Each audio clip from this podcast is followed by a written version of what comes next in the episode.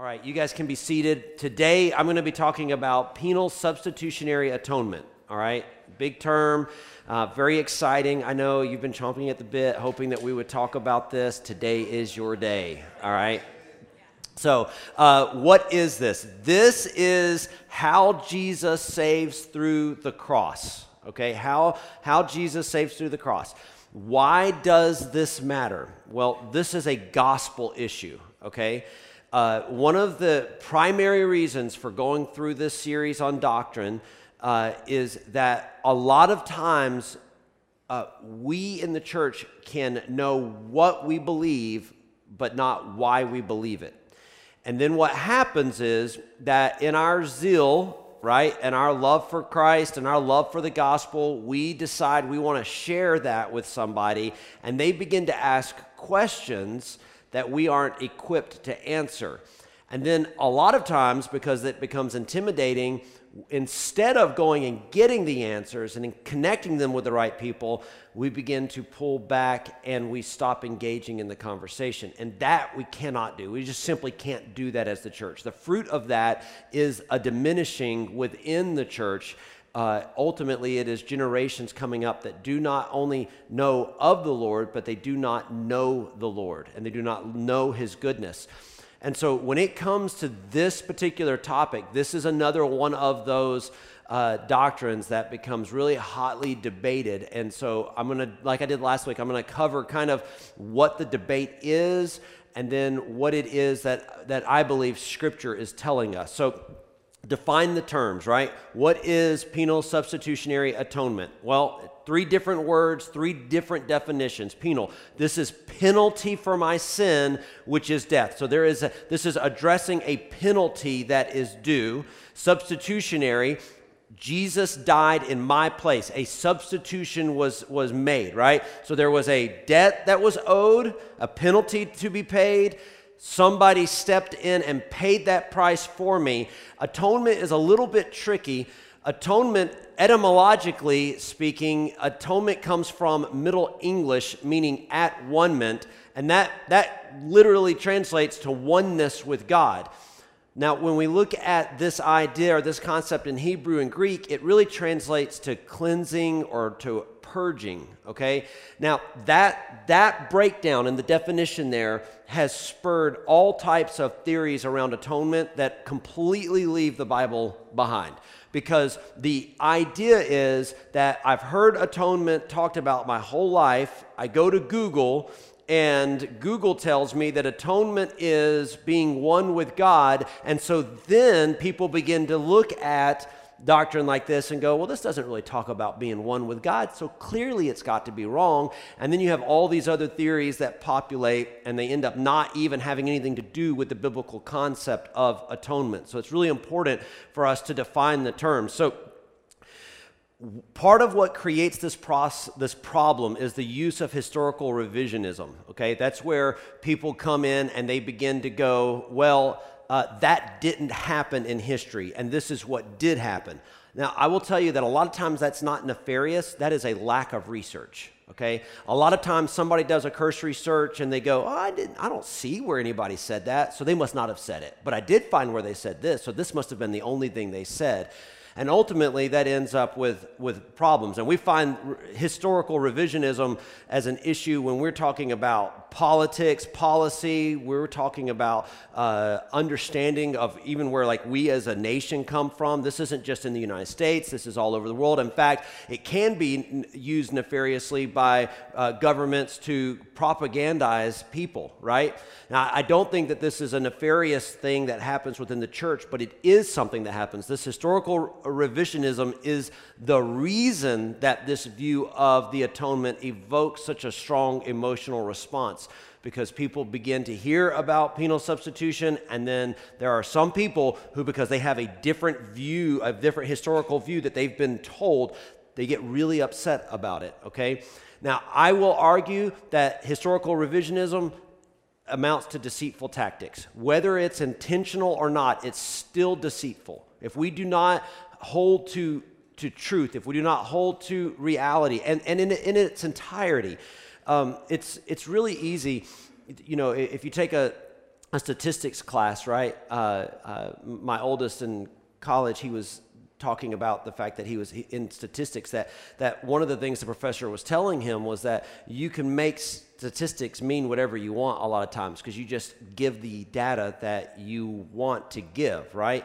That's a really dangerous thing. Like if we pull the data that we want to make it say what we want it to say, we really position ourselves in a dangerous place. So what we have to be do, eh, willing to do when it comes to scripture is we have to be willing to look at all of the data and come to the place where God wants us to come, not to the place where we want to be right? Not to the place where I am like, oh, this is what I want to be true. No, no, no. What I really, really should want and value is what God wants. So uh, let's look at a couple of critics real quick. Uh, Brian Zahnd uh, claims it is that talking about penal substitution, that it is a product of modernity from Calvin, uh, meaning modern times, and is not what the early church believed. He goes on to claim that early church fathers taught nothing like penal substitution, but instead Christus Victor, the idea that the death of Christ showed Christ's victory. So his primary argument, if you go and look this up, his name's going to populate,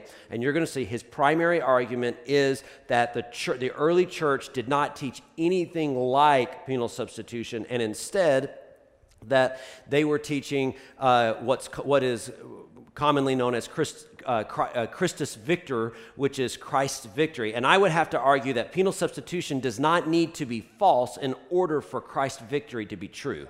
Okay, we do not have to say that because the early church was talking about the victory of Christ at the cross, that somehow penal substitution is therefore nullified because they actually work hand in hand, right? I had a debt to be paid. Jesus stepped in, he substituted himself for that, and in so doing, we see the victory of the cross, right? So they work hand in hand. Steve Chalke, another uh, leader, said the fact is that the cross isn't a form of cosmic child abuse. Now, that phrase right there, him coining that term, has become the thing. When you listen to a lot of progressive teachers today, they will reject penal substitution, the idea that Jesus paid a debt because God put him on the cross. Because if he had, that would be cosmic child abuse. God was willing to put a kid on the cross. I refuse to serve a God that would do that. That's pretty, that evokes some strong emotion, right? When you think in terms of cosmic child abuse. A vengeful father punishing his son for an offense he has not even committed. Understandably, both people inside and outside of the church have found this twisted version of events morally dubious and a huge barrier to the faith. Deeper than that, however, is that such a construct stands in total contradiction to the statement, God is love. And I just want you to hold on to that, man. God is love. It rears its head all the time. Man, it's a beautiful phrase, defining the terms. We'll get to it in a moment. God is love. But just that, on your understanding of love, this evokes the idea well, how can a loving God send a kid that did nothing wrong to pay this price?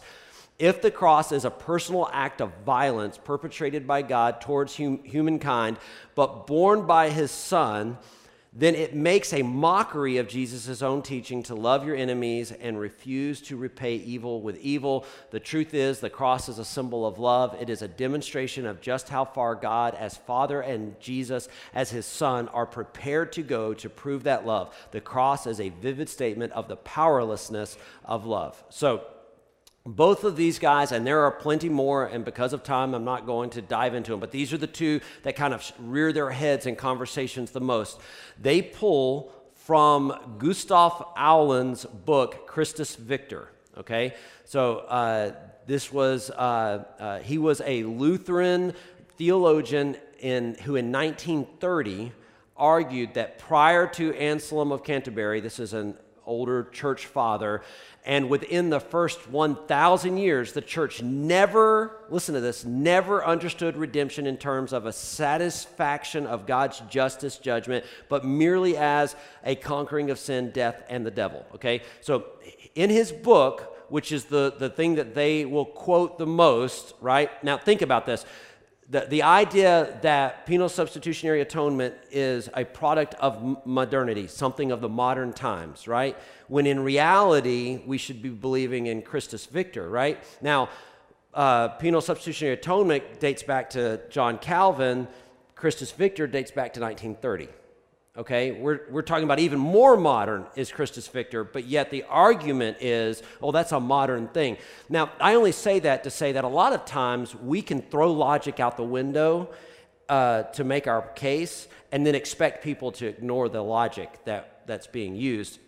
Uh, so, so the idea that, that is portrayed in the book. And again, I would, I would like to argue that this was not nefarious, that this was not malice, that he sat down and said, Oh, I'm just going to do something. I think, honestly, that based on the, uh, uh, the, the access he had to documentation, that he probably believed that there just really was nobody in the early church that was teaching this idea that Jesus took the place for a debt that we owed, that he, that he stepped in and paid the debt. I think that he probably genuinely believed that. He essentially invented a new atonement theory. This was called Christus Victor, which he argued was the predominant view of the early church. Okay? He based his arguments on the fact that early church fathers spoke with consensus about the victorious Christ. I argue again that just because we find the early church talking about Christ's victory does not mean that, that the victory somehow is negated because he stepped in and paid the, the price or the debt due us. Okay? Now, he was influenced by a man named Metropolitan Anthony Kiev. I had to look that up. That was legitimately his name, Metropolitan, who wrote in his work, Dogma of Redemption, published in 1917, What kind of love is it that crucifies and who needs it? He went on to argue that a judicial or a juridical view of, uh, uh, if true, only manifests God's mercilessness and injustice. This sounds very much like what we hear being communicated in some of the more modern uh, teachers or teaching today, and that's this idea that that like like this is, this is not mercy. This is not the love we read of inside of Scripture. And so, if God is love, then God cannot simply uh, operate this way. Now, I go back and say deceit. Uh, when we are talking about historical revisionism, yes, it is deceitful. Is it intentional? I would argue a lot of times, probably not. A lot of times, and, and, and I hope that, that you'll take this in with what I'm saying, you will hear somebody that you trust as an authority say something and you just go, oh, well, it's got to be true, right? And we shouldn't do that, right? The scriptures tell us study to show ourselves approved, right? It doesn't say go to church and listen to the sermon to show yourself approved. It says study. So we individually, you have a responsibility to be in the Word of God. It's one of the reasons why we're pausing from going verse by verse and conquering some of these topics, right? Because we want to know what the Word of God says. Now, the argument being that the early church in no way believed in any form of substitutionary atonement, right? That there was a penalty, that Christ substituted himself, okay? That's the argument that is made. So we're going to go ahead and negate that argument real quick. Clement of Rome stated in 95 AD. What we're doing right now is we're looking at early church fathers. We'll get to scripture in a moment. This won't be one of those sermons where there's no scripture in it, okay? Uh, Clement of Rome stated in 95 AD. So this is one of the oldest source texts that we would have. Because of the love he felt for us, Jesus Christ our Lord gave his blood for us by the will of God, his body for our bodies, and his soul for our souls. So clearly, some type of substitution is he, he's holding to, right? Ignatius uh, writes in 107 AD, now he suffered all these things for our sakes that we might be saved. And he suffered truly, even as also he truly raised up himself, not as certain unbelievers maintain that he only seemed to suffer, as they themselves only seemed to be Christians. Um, as late as 135 AD. This one could go back to 70 AD. There's debate, so I just want to push it as far forward as possible in the epistle of Barnabas, it reads, for this for, for to this end the Lord endured to deliver up his flesh to corruption that we might be sanctified through the remission of sins which is effected by his blood of sprinkling. So this terminology with the blood, the sprinkling of the blood, this was a picture of during the uh, uh, sacrifice in the Old Testament. Not only did they sacrifice the the the lamb, right? But they took the blood and they would sprinkle it. And this had to do with the cleansing of the effects of evil, right? So I sin, that's wrong before the Lord, but there are there's ramifications for my sin. So there's a cleansing that takes place. He says, For it is written concerning him, partly with reference to Israel and partly to us, and the scriptures saith thus He was wounded for our transgressions and bruised for our iniquities. With his stripes we are healed. He was brought as a sheep to the slaughter, and as a lamb which is dumb before its shearer. So he is connecting here in this writing Isaiah 53 to Christ's death being sanctification for our sins. That's important because, in order for uh, the argument to be made that Christ did not step in and pay a debt on our behalf, okay, that that wasn't needed, then they have to, you have to be able to argue that Isaiah 53 had nothing to do with sanctification. And so, as far as, as, as far back as 135, probably earlier, but we'll just say 135, right? Christ is, you know, dead, buried, resurrected, and ascended somewhere between 33 AD, 30, 33 AD, somewhere in that time period, right? So uh, we're 100 years later. Church fathers, right? There's writings already coming up that are connecting this as being a sanctification process, right? A cleansing, a purging, and atonement. He goes on and says that the Son of God therefore came in the flesh with this view that he might bring to a head the sum of their sins who had persecuted his prophets to the death. For this purpose, then, he endured. So, what is the purpose? The purpose was to bring fulfillment for the sins of those that he was dying on the cross for, okay? Uh, uh, said in 200 AD, but when our wickedness had reached its height and it had been clearly shown that its reward, punishment, and death was impending over us, and when the time had come which God had before appointed for, manifest, for manifesting his own kindness and power, how the one love of God, through exceeding regard for men, did not regard us with hatred, nor thrust us away, nor remember our iniquity against us, but showed great longsuffering and bore with us. He himself took on him the burden of our iniquities. He gave his own son as a ransom for us, the only, I mean, the Holy One for transgressors, the blameless one for the wicked, the righteous one for the unrighteous, the incorruptible one for the corruptible, the immortal one for them that are mortal. So, what is he arguing? He's arguing that sin was in our lives, there was a debt that needed to be paid. Christ came and he substituted. He was the substitutionary atonement. Just a couple of more. Justin Martyr, 95 AD. If then the Father of all wished his Christ for the whole human family to take upon him the curses of all, knowing that after he had been crucified and was dead, he would raise him up, why do you argue about him who submitted to suffer these things according to the Father's will, as if he were accursed, and do not rather bewail yourselves? And last one here, uh, Saint Athanasius, Athanasius somewhere between 296 and 373 AD. These, this was written in his discourses against the Arians.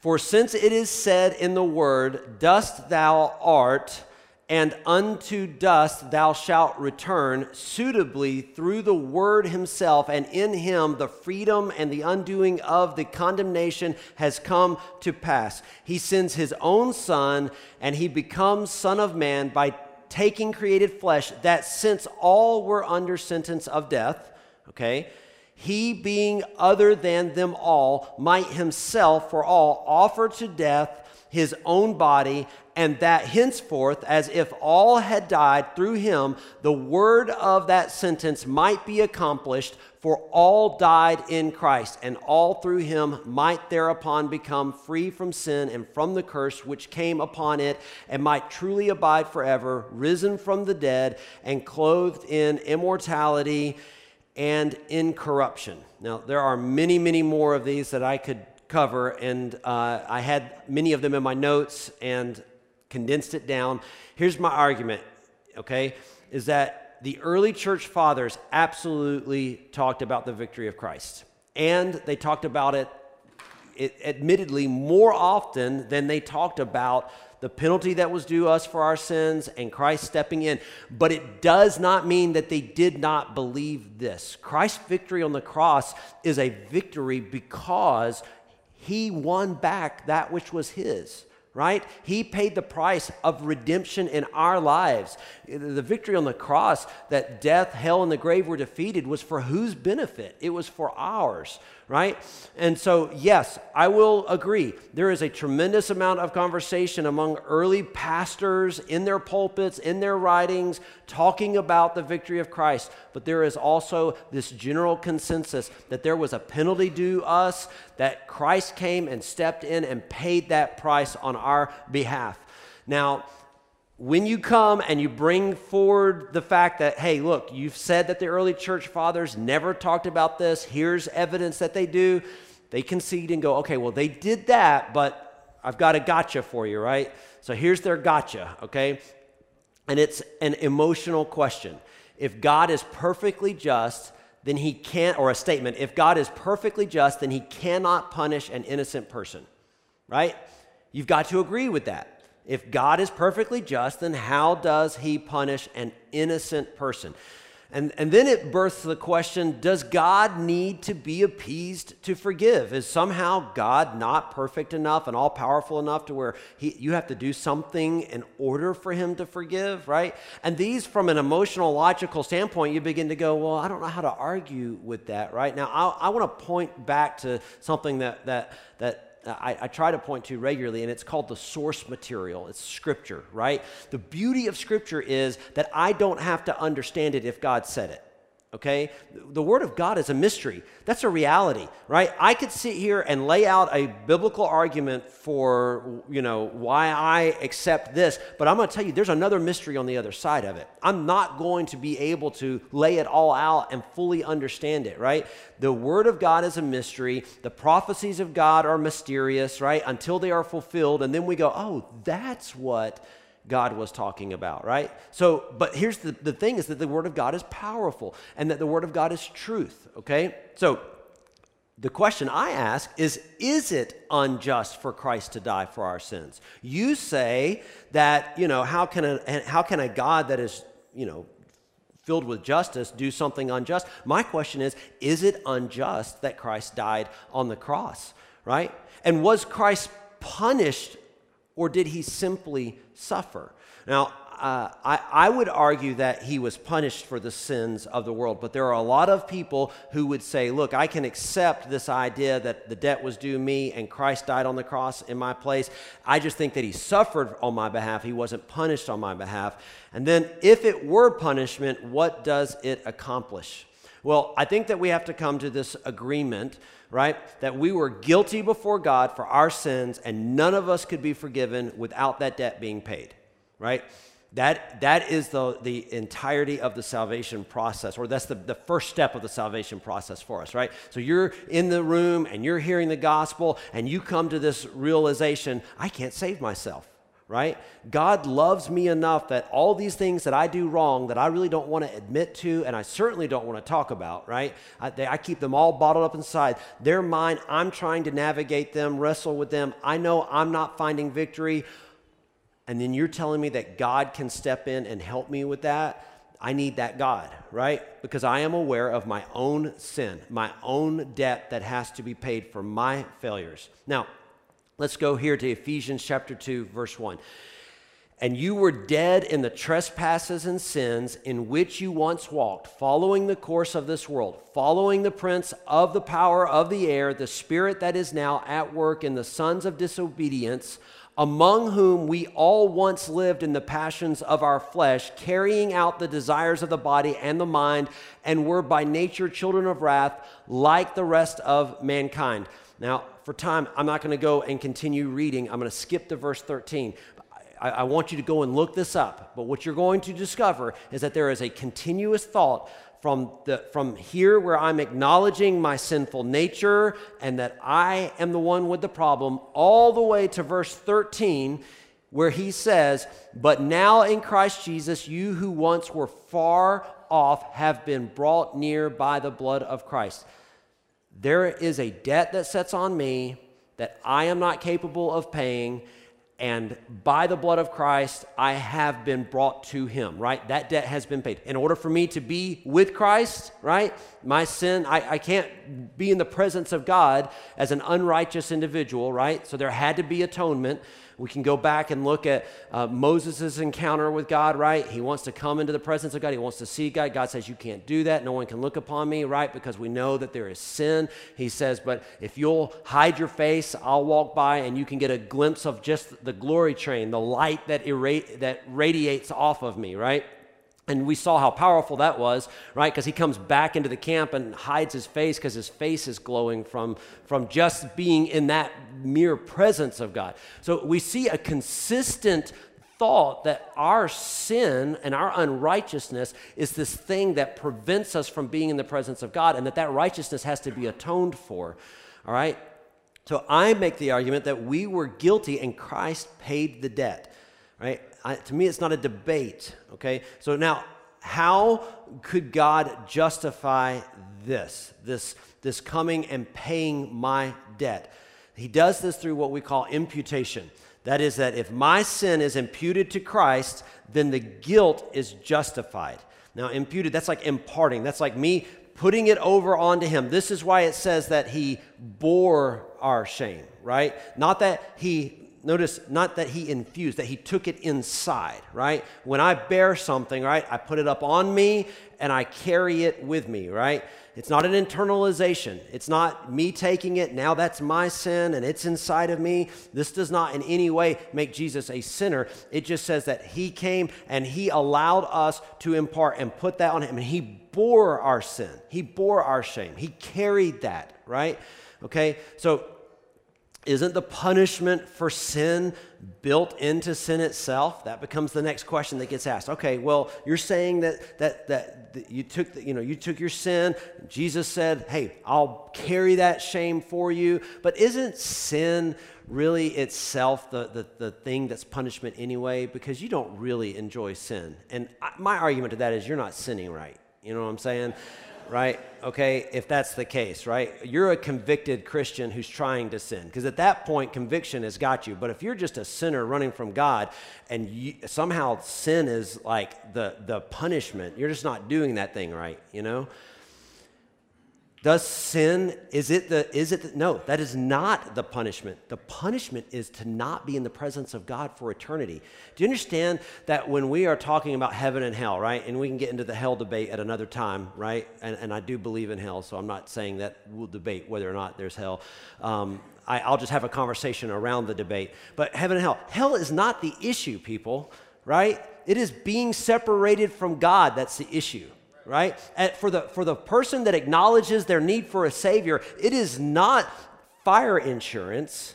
It is about not being with the one that loves me and cares about me, that created me. And the, and the closest that I can kind of, eh, you know, share that is, you know, years, a couple of years ago, going to Kenya, and uh, I went with my oldest, and, and we had a great time while we were there ministering. We took an opportunity because somebody blessed us, and we climbed Mount Kilimanjaro. And so, like, it was an adventure. We were gone for two and a half weeks. When I got off of that mountain, when I got off that mountain, I called Carmen. I had not had phone reception, and I bawled into the phone, and I would have given it all up to be back with her right? I felt sick at my stomach. I couldn't eat. I was miserable. Why?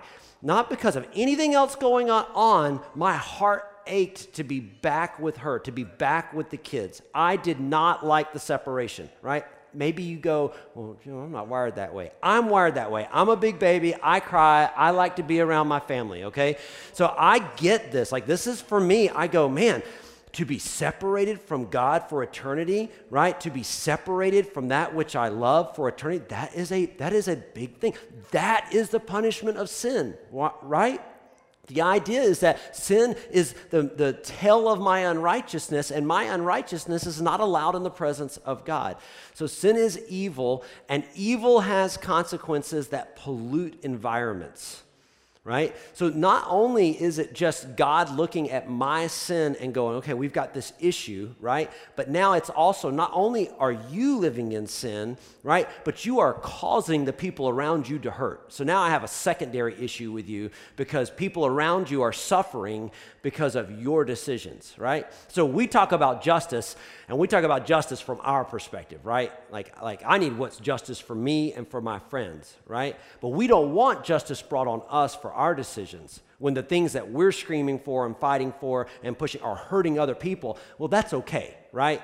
That's, that, that's all right for other people to suffer because I'm getting what I want. But that's not a biblical worldview, right? Uh, I, have really been, been wrestling with this, these, these images I keep seeing. And I've seen them for a couple of years, and I saw them again this week, and they, man, they just, like, I can't get my head around it uh, I watched at the, uh, uh, as the uh, sentencing was brought down for Jussie Smollett this week and, and, and set the, the sentencing to the side. People that were on both sides of that verdict, people who wanted to see him walk and people who wanted to see him eh, go to prison, they were, there were pictures, images coming up of them in groups praying and asking God to meet their desire. So you have one group saying, God, please don't let him go to prison. And you had another group that was literally huddled together praying, God, we're asking for you to put him in prison. And I'm telling you, like, something's so weird to me about that. Like, like, like right now, right, we have nations that are at war, and we have people on both sides of that praying for victory. And I don't know that you think about that, but think about that for a moment. Imagine being God and having children you care about asking for a victory that causes the other one to suffer. And I don't, I don't have the answer for how we get around that. I just, I, well, I do, and it's Jesus' atonement on the cross. You know what I'm saying? Because I certainly can't fix that. You know, that, that, that is, that is that, that environmental pollution of evil, right? so God, you forgive me, you love me, but I continue to operate in very selfish ways. This is why they had to sprinkle that blood. They had to make an atonement for the environment because there would be forgiveness, there would be sanctification, but there would continue to be this evil that trailed around even the people that were supposed to be the children of God. So Isaiah references how the atonement was made for the, for the sins of the Israelites but they continued to walk in evil ways. So Isaiah is talking about this. Man, there's a sacrifice that's being made. They're bringing these animals in. They're paying the blood sacrifice. They're sprinkling the blood. Evil continues, right? What does that look like? There were people who were hungry and they weren't feeding them. People that were in need, they were ignoring it, right? They, there, there was, a, there was a, a, a very me focused mentality, right? Well, I'm the child of God. I'm the Israelite. God loves me. Sanctification's been made for me. Hey, you need to get out of my way right?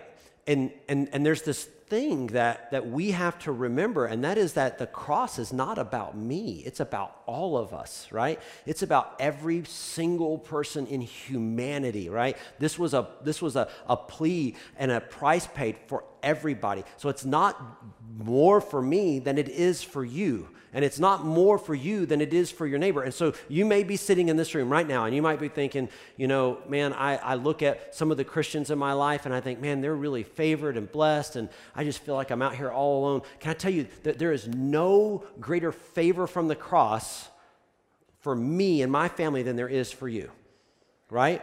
Now, I can tell you that there can be fruit that can be that can be mis, mis, mistaken as, as this type of like, well, he loves you more than he loves me. But fruit comes from lifestyle, from long living, right? I can plant an orange tree next to a, uh, a fully grown orange tree, and that new orange tree isn't going to bear oranges this season. You know what I'm saying? The other one is bearing oranges. It doesn't mean that this is a you know, somehow it's like, man, this tree's got the connection. No, it is about walking out uh, the relationship with Christ over time. So, this is why Isaiah spoke of the need for a Messiah, because there was constantly the need for the next sacrifice and the next sacrifice because they kept walking in sin. Now, let's go to Mark chapter 10, verse 45. Jesus is speaking. He says, For even the Son of Man came not to be served, but to serve and to give his life as a ransom for many. A ransom. What is that telling us? Jesus knew that he was the substitute. He knew that he was the one. Jesus wasn't, wasn't sitting here having this debate. Jesus knew that he came to pay the price. There was a ransom that had to be paid, and Jesus knew that he came to pay that price. And Jesus is the sacrifice all other sacrifices pointed to.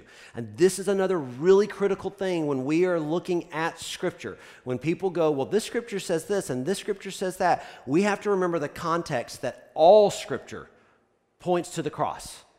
Every single word of God always has the cross in mind, right?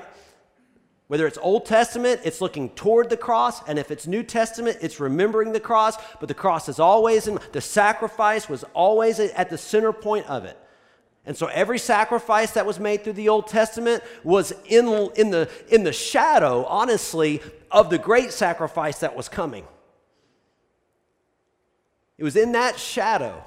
So if God sent his son to die, then doesn't that fly in the face of Christ's message that God is love, right? That's the argument, right? We go back to what I said at the beginning that they make God is love. It is not loving to murder your child, it is angry and abusive. Why? Because God is love. And man, I'm telling you, my, my soapbox when I'm driving down the road with my kids and I see those signs, love is love, man, I just, I just, I just go, guys, let me tell you what love is. They probably get sick and tired of it, right? But love is not love. And this idea, God is love, manipulated within that, God's not full of judgment, and God takes you for who you are, and all those things. That is not love, right? Love is not allowing my kids to do whatever they want whenever they want. Oh, it is love. It's love of myself, right? I love myself when I don't want to deal with their issues, right? And I go, oh, no, I love them. They can do what they want to do. No, no, no, no, no. I love myself. They can do what they want to do. Because if I love them, I'm going to raise them up and I'm going to train them and nurture them. Because the reality is, one day they're going to have to have a job working for somebody who is not going to let them do whatever they want to do, right? I mean, maybe I guess you could find a job in 2022 that lets you do whatever you want to do, but you shouldn't, right? Because you have to produce something to be able to justify the pay. Watch here in 1 John chapter 4. Here we go. Here's our God is love passage, verse 7. Beloved, let us love one another, for love is from God, and whoever loves has been born of God and knows God. Anyone who does not love does not know God because God is love. Case in point, I've made it. God is love. How could a loving God send his son to die on the cross? Well, it's a good thing you ask because John knew that we would be making that argument, and he goes straight into verse 9. In this, the love of God was made manifest among us, that God sent his only Son into the world so that we might live through him. Okay, well, that's still loving. He came that we could love through him, right? In this is the love, right? Not that we have loved God, but that He loved us and sent His Son to be the propitiation for our sins. What does that word propitiation mean? That doesn't, that's, that's not a word we use. We can forget about it, right? It is an atoning sacrifice, right? A cleansing, purging sacrifice. What? One that cleanses you and I. And here's what you've got to know is that every scripture that mentions love, eternity, salvation, kindness, justice, mercy, joy, celebration, thankfulness, compassion, comfort, fulfillment, and hope, and I love hope because it ties me back to Star Wars, do so in light of the cross. They aren't talking about themselves free and independent of the cross. When it talks about God as love, when it talks about joy deep down inside of you, when it talks about hope and mercy and all these, it is doing all of it from the perspective that a sacrifice was made. A debt that was owed was paid there on the cross on your behalf. And because it was made, come on, let's talk about salvation and kindness and justice and joy and all of the benefits of what? The cross. Genesis chapter 3, sin enters the picture. Man rebels against God. What does God do? God says, All right, okay, all right. Because I'm smart and I love you, I have a plan. And in that plan, I'm going to have a descendant come through and stomp out the enemy. It's going to be awesome. Enemy, you're not going to like it. I'm going to tell you right now, it's going to frustrate you. And what do we see? From Genesis 3 to Genesis 6, the only part of the prophecy that we have is what? That somebody's coming through the bloodline. So in Genesis 6, the bloodline's trying to be corrupted, right? God looked down, saw that the sons of God saw that the daughters of man were beautiful and took unto them their own and bore unto them Nephilim. Nephilim's for another sermon, right? But God said, Man, this is wicked, right? It grieved him to his heart, is what it says. But there was one that was found to be righteous. His name was Noah. What was righteous about him? His bloodline was pure right? So the prophecy's making the argument that a bloodline is coming, that someone through Eve's bloodline is going to rise up and defeat the enemy. The enemy says, Well, I got to stop that from happening. Well, once he can't stop that, and Isaiah comes on the scene, and Isaiah says, Hey, guys, guess what? God's coming in the flesh, right? Then the attack is, well, we just got to wipe out all of the Jews so that God can't come into the flesh. And so the Jews go into one exile after another, trying to stomp that group of people out. And Jesus shows up on the scene. Why? Because it was always pointing to the plan. The plan was always that you can't make the payment, I'm going to make it for you. Right? You, you don't have the ability to do it. I do. I'm going to do it for you. Why? Because I love you.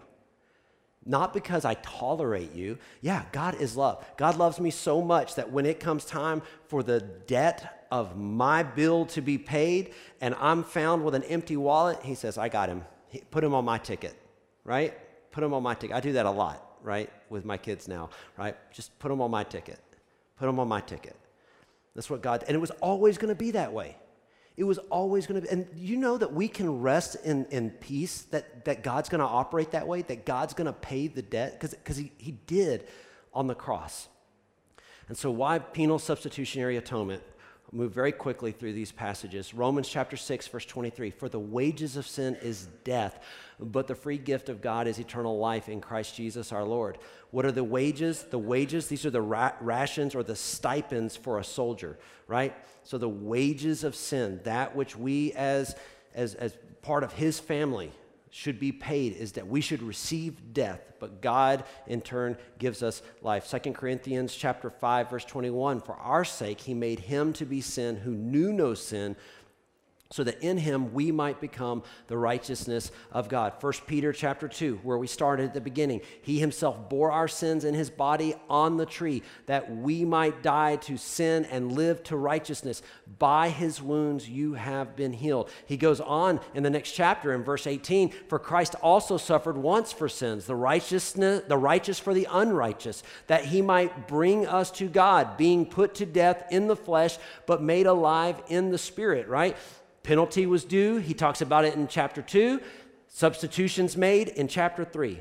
And then that brings us back to Isaiah 53. And this is the anchor verse for so much of this.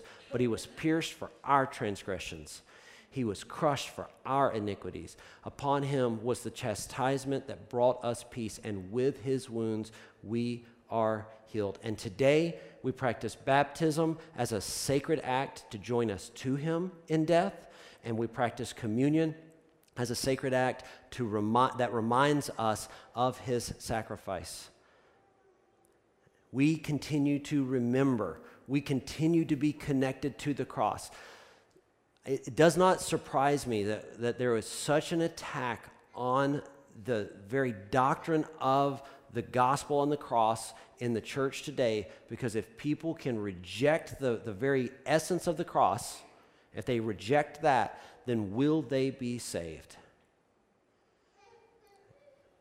We need to understand that it is our debt paid, that Christ paid that debt on our behalf, and it was a heavy debt to pay. Make no mistake. Jesus in the garden, he said, The cup that I bear is one that I don't know that I can. God, if you see fit, come and take it from me. If not, I'll walk this out because I trust you, but it's going to be tough. So Jesus was fully aware of what he was stepping into. Why? Because from Genesis 3, a plan had been made. An atonement needed to be made for the sin that had entered the world. And I just have to make this argument in the end.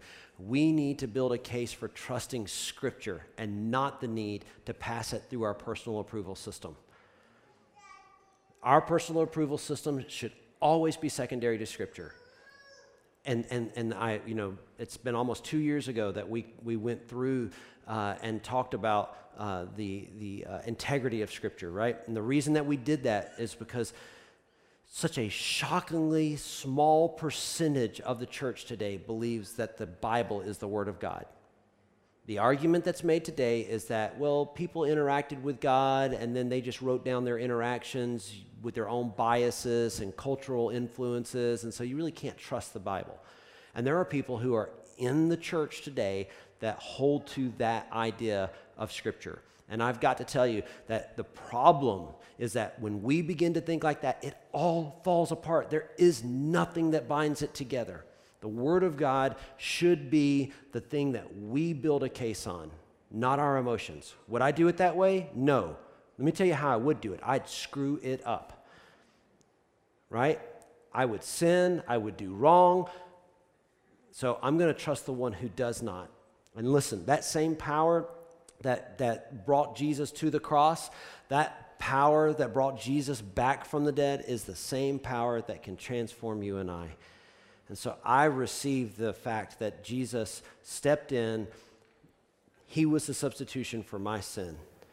I receive that. And because of that, I want to live my life honoring Him. I want to raise my family to know Him. I want to be a part of a community that serves Him. And I want to declare His goodness to the world around me. Let's stand to our feet as we close.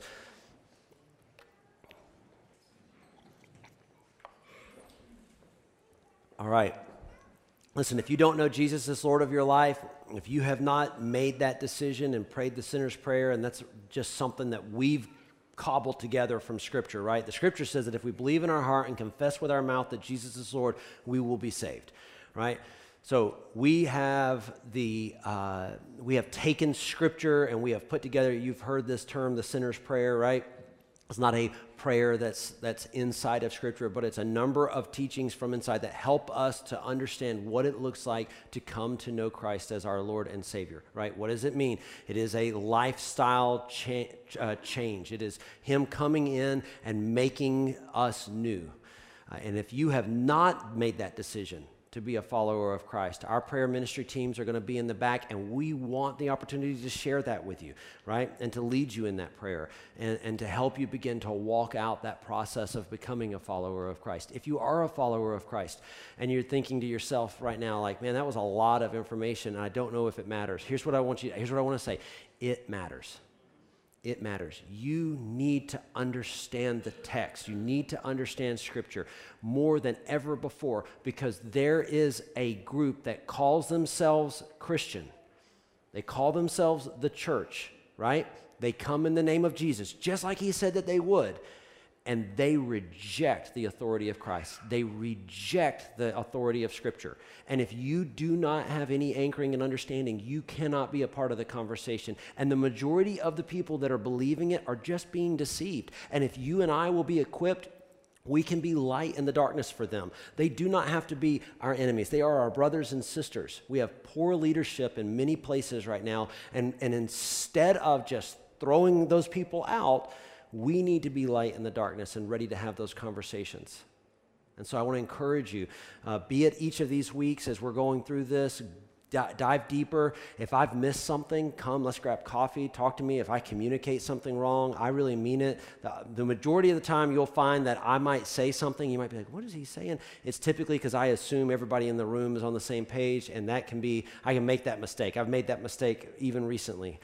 All right? So, so let's go in. Let's know the Word of God. Let's be stewards of His Word, and let's declare His glory. Let's pray. Jesus, we love you. We thank you for your goodness, your grace, your faithfulness. Lord, you are the same yesterday, today, and forever. You have always been about paying our debt. The cross has been the plan from the beginning. And now you are going, we await your return to establish a new kingdom, heaven and earth we love you and we praise you. Lord, we ask that there would just be clarity brought to the church worldwide. Lord, that there would be unity brought to the church worldwide, that we would be less divided, more unified. Help us as we are praying and seeking your face and your will, Lord, to, to, to consider the needs of others around us and their viewpoints, Lord, as we're coming to you. We ask these things in your mighty name. Amen. Amen. Listen, if you need prayer for any reason, whether it's salvation, you're sick in body, go to the prayer ministry teams in the back. We love you guys. We'll see you next Sunday. As always, go change your world.